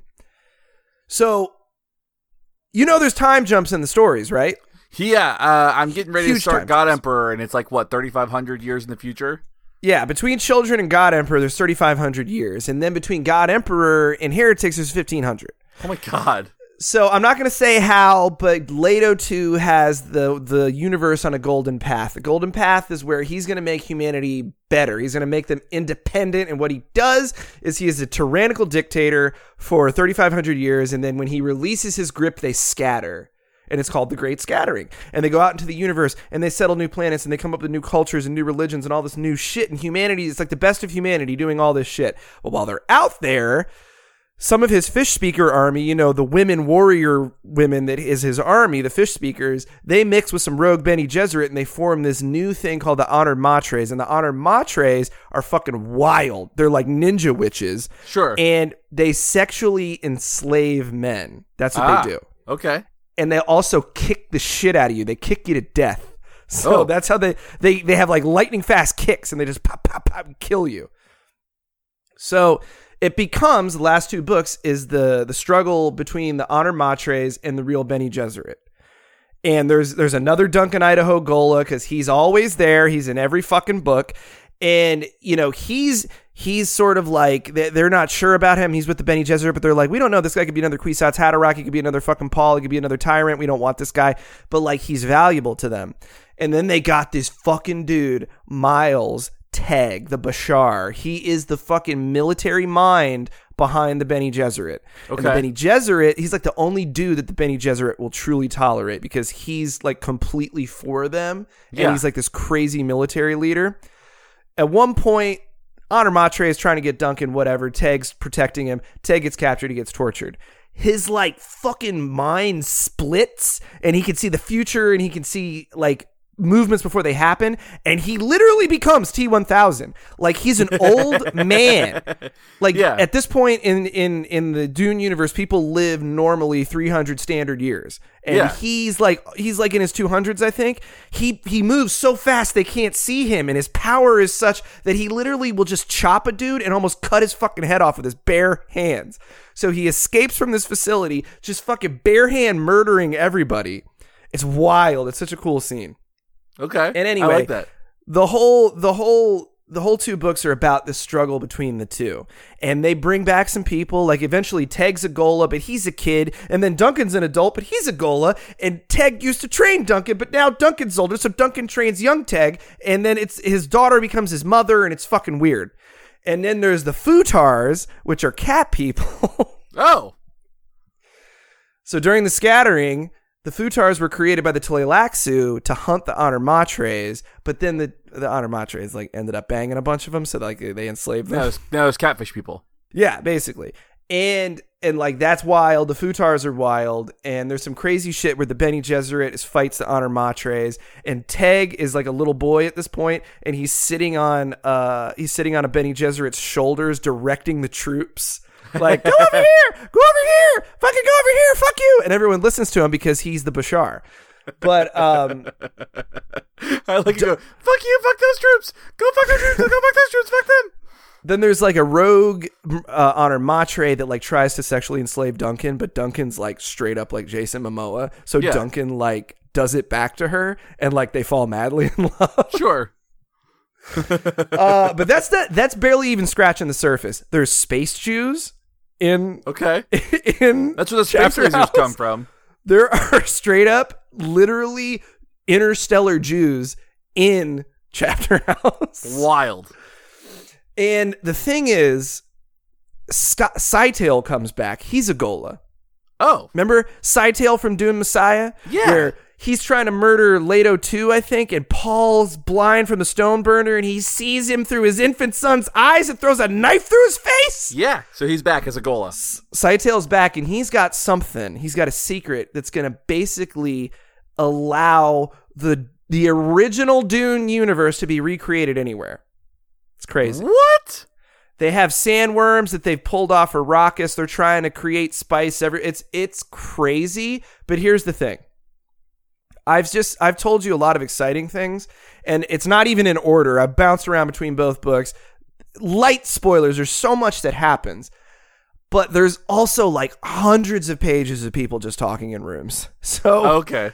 the last two books are a bit of a slog. Chapter House picks up, especially towards the end, and I have to say, I was sad when I was done because this has been a journey. This has been my own golden path to get these books done. I never thought I would read them. I never thought I would get them done, and I never thought I would like them as much as I did.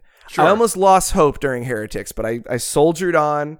You know, I, I was like I was like Paul when he took the water of life.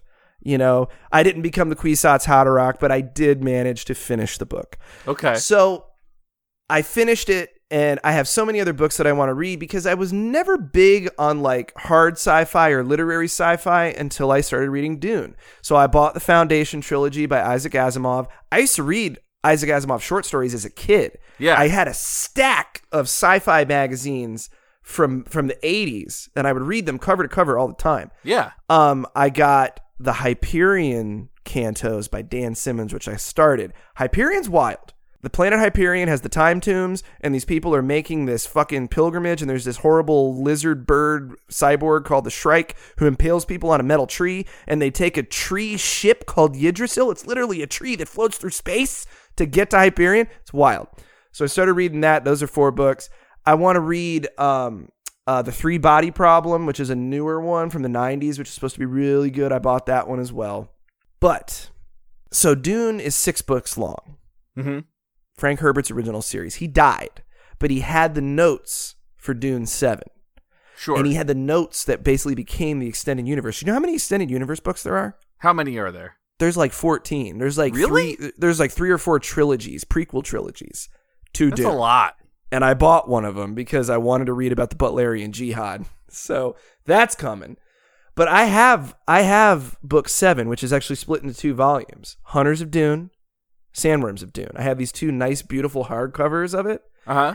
And when I finished Chapter House, I was like, "Whew! I can't believe I did it." And I started reading Hyperion, and I love Hyperion, but I'm like, "Fuck! I really want to read the rest of them." so. I'm gonna try to read as many of them as I can, and I'm starting with Hunters and Sandworms as soon as I'm done with Hyperion, which I'm 50 pages in. But I'm, dude, there's just something about it. It's an interesting. It's such an interesting universe. I mean, but it's beautifully written. It's so difficult, but I love it. I'm gonna end my ramblings with two quick quotes from Chapter House. That there's so much good philosophy in it.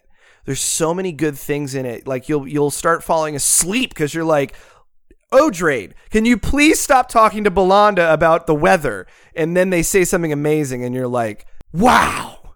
So seek freedom and become captive of your desires. Seek discipline and find your liberty. Hmm.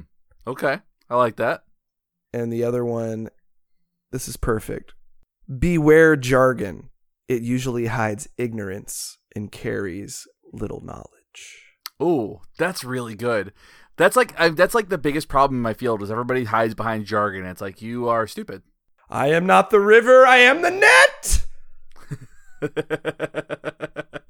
And that's my number two. Uh, that's a good, uh, good. I'm so glad you finished that. I'm glad that you're gonna revisit that world.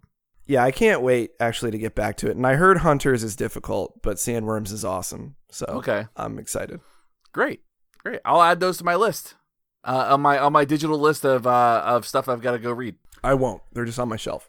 Oh, okay, all right. Um, so then does that mean number ones? Number one! Number ones.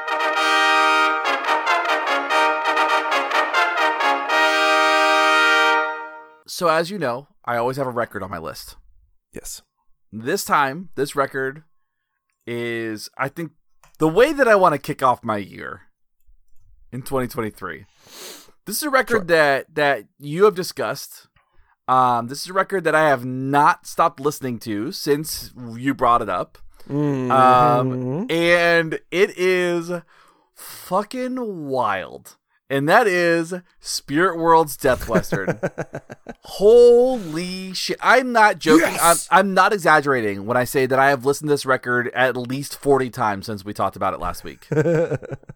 I like that's not that's I that's not hyperbole. Like I swear, Yeah, like yeah. every time every chance I get to listen to it, I'm like fucking listen to this. I got in the car with Riley and I was like, uh, I'm gonna play some country music, and immediately played uh Mojave was it Mojave Mojave Blood Mojave Bloodlust. Mo- Mojave I Bloodlust. think. Yeah, I it's- I'm pulling it up right now. Um, so yeah, Mojave Bloodlust. So I played that, and she goes, "Oh my god, that's so basic." Because you hear like the vulture, or the eagle in the background, and like the you know the rattlesnake and shit. And then it- she's like, she's like, "This isn't country. This is gonna be wild in a second. And then it kicks off with that wheel, and you're like, "Fuck yeah, this is wild."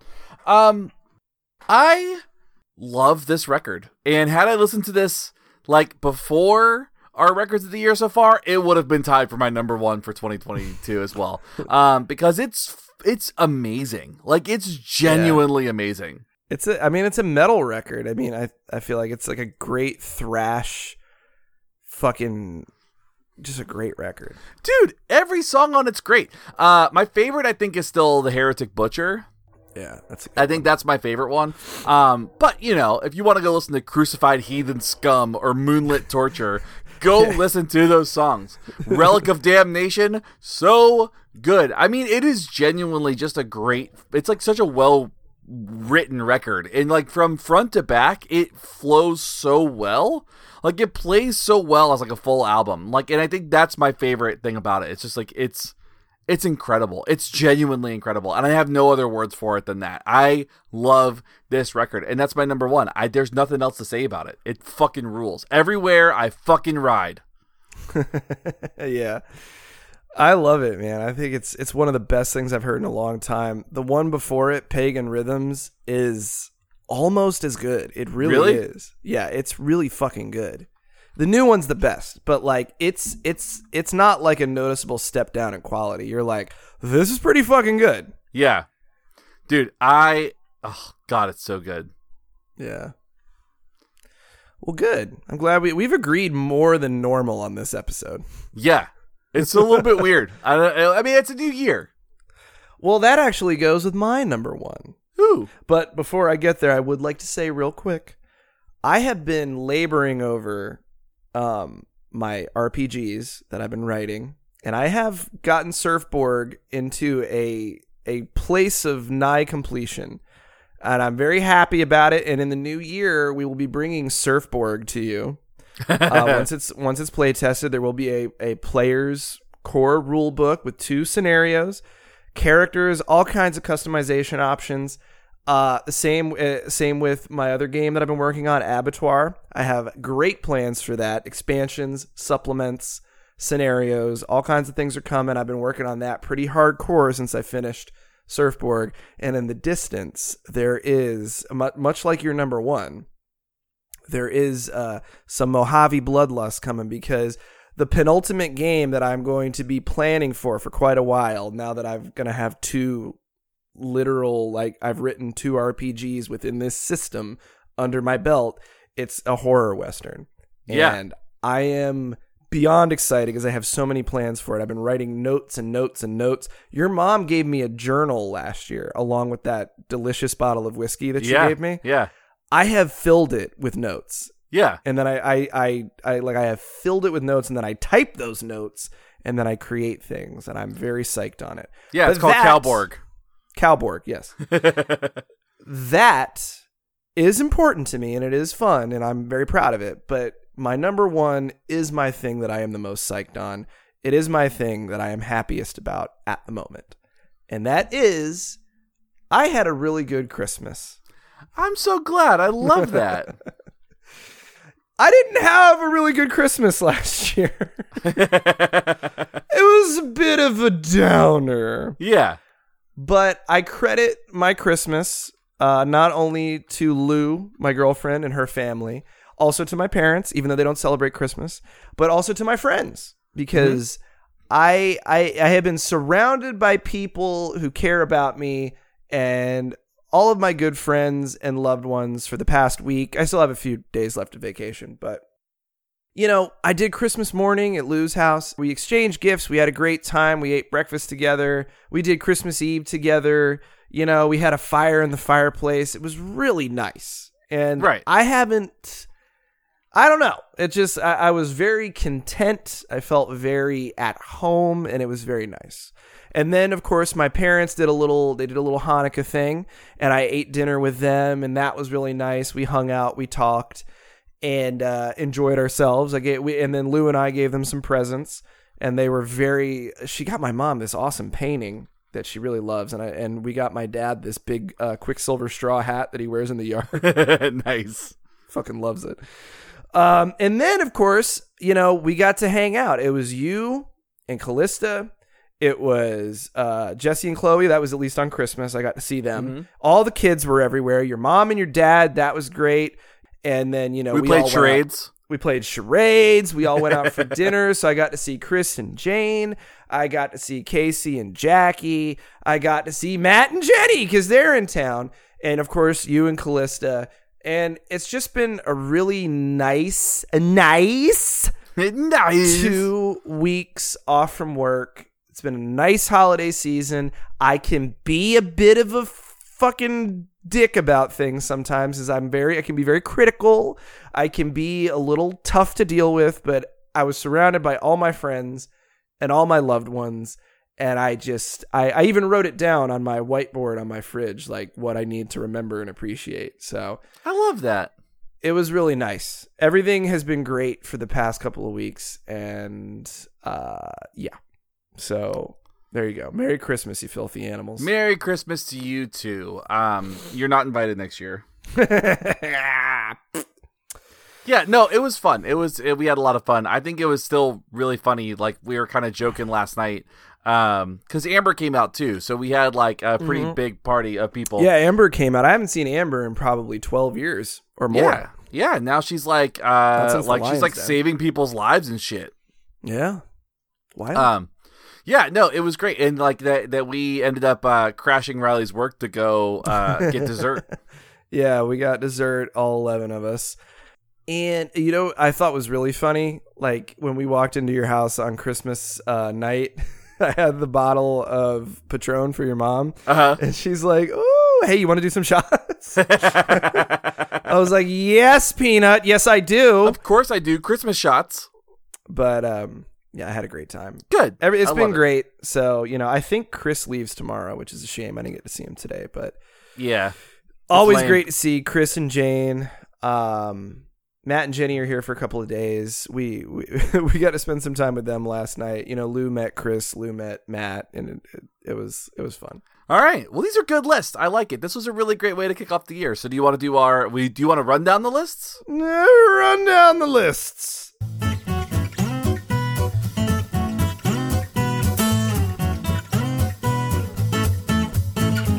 Number five, 1984. Suck down your victory gin. Number four, Terminator 2. Chill out, dickwad. Number three, Children of Dune. The Sandman worm cometh. Number two, Pokemon Scarlet and Violet. Dogfighting for kids. And Spirit World, Death Western. I've seen rivers of blood spilled in your name. I've felt the loneliness and I've felt the pain. There is godliness in a cold, dead heart where there is no faith. Where the devil, when, that's when the devil takes charge. Ah, so good. Just remember, that's the guy that wrote Hammer Lane Crew. Fuck you. Yeah, same guy. That's okay. This this is much better. HLC, motherfucker, what? HLC, you can't stop us. Yeah, same guy. Okay, number five, my new iPhone. They've got me in the net. Number four, the Callisto Protocol. Bash a mutated corpse zombie with an electric police baton. For Jesus. Number four, minimizing the digital bullshit. Get it out of here. Number two, finishing Frank Herbert's original Dune series. Uproot your questions from the ground, and the dangling roots will be seen. More questions! Number one, Christmas with my loved ones. It was nice. Gross. Yuck. Ow! All right. Well, uh, now that we're at the end of the episode, uh, Yes. we can probably go ahead and shout out the patrons. Patrons. Mike Osborne, Laura Crosby, Kate Neal, Amelia Andrews, Matthew Fisher, Jessica Crane, Mario Cipriano, Christian Purley, Nancy Crozier, Emily Lawson, Jess DeMarco, Casey Crawford, Brian Stewart, Tyler Lagasse, Joe Regano, Bob Hughes, Carissa Crabtree, and Sam Kuby. We got so many folks now. Yeah, yeah, yeah, Yeah. like. Patrons, um, the actual proper uh, hardcore hangover will start in the new year. I'm not sure what date it will be, but the episode's already recorded. I just want to stack a couple so I don't let you down. But um, I got the inaugural episodes coming out. The Promise by Ringworm. There's already a false start episode up right now if you want to take a listen. Thought it was fun. And I did send you guys a link for the RSS feed. So you can listen to any audio that we put on Patreon, but you have to copy that link into your podcast player. You're probably going to have to look it up how to do it. I had to do it for my RSS feeds, but it is possible so that you don't have to log into the fucking Patreon app. I hope it works. If it doesn't, I probably can't help you. I can just send it again. So Yeah. uh, I just, think, just uh, let me know if I have to do that again. I think M will be stoked about that because she was saying that she can't listen to the Patreon yeah. stuff. I, I forgot because me, I when I did the Tim Dillon and the last podcast Patreons, I'm like, I don't want to fucking log into Patreon every time. I just want to listen to my my uh, my thing. So Yeah. it, it's possible you can do it. I sent you guys the link. I hope it works. So as far as announcements go, um, we are going to have a better schedule for release stuff. So like we're going to have uh, like since it's the new year, we're going to be releasing things more rapidly, um, more effectively. I've got a better system on my end to kind of manage all that, um, and I haven't shared it with Mikey yet, so Mikey doesn't know. But we are going to have a business meeting to talk about this at some point in time, um, because we also have one, two, three, four, five, six, seven, eight, nine at least nine new books that we've got planned to release next year. Um, so we have some a lot of cool things happening, and so we're gonna really make sure that we're doing this right by y'all. Um, you know, with all the podcasts that we've got, and all the the book stuff that we've got, and all the new merch that we're talking about doing. Um, I think Riley's gonna do some merch for us that's gonna be really fun and cool. Um, so we've got some cool stuff that's coming up. Yeah, Young Till I'm Old is approved and ready to go. We're gonna do pre-orders soon, right? We're gonna do uh, likely pre-orders uh, probably this week, actually. Okay, awesome. Uh, and also the horror anthology is complete. We just have to s- design the cover. I have to design the cover. Yeah. I was I'm waiting on the authors to approve the final draft. No one has said shit to me, which means it's probably approved, but they have until the end of next week, and then it's gonna be ready. I'm so stoked. And then we'll have a release date for that as well. Yes, all that. Check the Instagram and all that bullshit. Yeah. All right. Well, that's going to do it for us this week, and we're going to be back next week with something. I don't know. It's the new year, so until then, Another night this week. Hail to it. hail Dwid, and good night, Taco Bell Joe, wherever you are. Taco Bell Joe has rung in the new year and he is relaxing. I hope he's on vacation. Buddy, I got my feet kicked up uh, on the ottoman, and I'm watching old episodes of Barney Miller. Barney Miller? That's what I'm doing, buddy. Watching Barney Miller, that Abe Vigoda. He's uh, oh, he's a stitch, buddy. I've never seen that. Have you never seen Barney? It's a '70s cop comedy from the from. It's a '70s New York cop comedy. That's how I haven't seen it. It's right up my alley. It's great. It's you never watched Nick at Night as a kid? No. No, Oh, buddy. No. I feel sad No. for you, buddy. Nobody watched Nick at Night as a kid. I You- yeah, you did. Nobody did that. I have entire episodes of All in the Family committed to memory. I can't even fucking handle that. Like that is that is that is mind blowing to me. Eat it, eat it. Where's my beer? Eat it. Was the meathead sitting in my chair? My dad, though, If I would have watched Nick at Night as a kid, my dad would have made fun of me. Yeah, well, He'd be like, "You fucking nerd." I Go play- watched. Go go throw a baseball, and I'd be like, "No, Dad, I want to read and watch. I want to watch old sitcoms." And he would just make fun of me, so that's why I stayed in my room. I was raised on '70s movies that were too adult for me, and sitcoms from the '70s and the '80s. That we're too old for you. Yeah, that's why I am the way I am. Uh, no, it makes sense. I know that.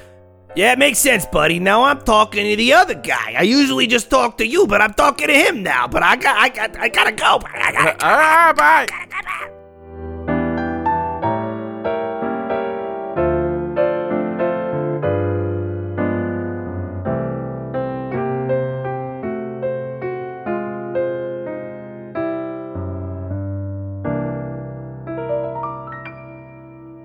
You want to find us on social media, you can find us on Instagram at I Don't Want to Hear It Pod. You can find us on Twitter at IDWHI Podcast. You can find us on Facebook at I Don't Want to Hear It Podcast. Check out our website at I Don't Want to Hear It Podcast.com. And if you follow the link, it came from the beach. You can hear all our old bands and the bullshits that we did. You can check out our publishing company at WNDpress.com. And if you would like to submit a work or get published with us, uh, you can email us at info at wndpress.com. If you'd like to reach the show, you can email us at idwhipodcast at gmail.com. Send us your feedback, send us your information, let us know what you think.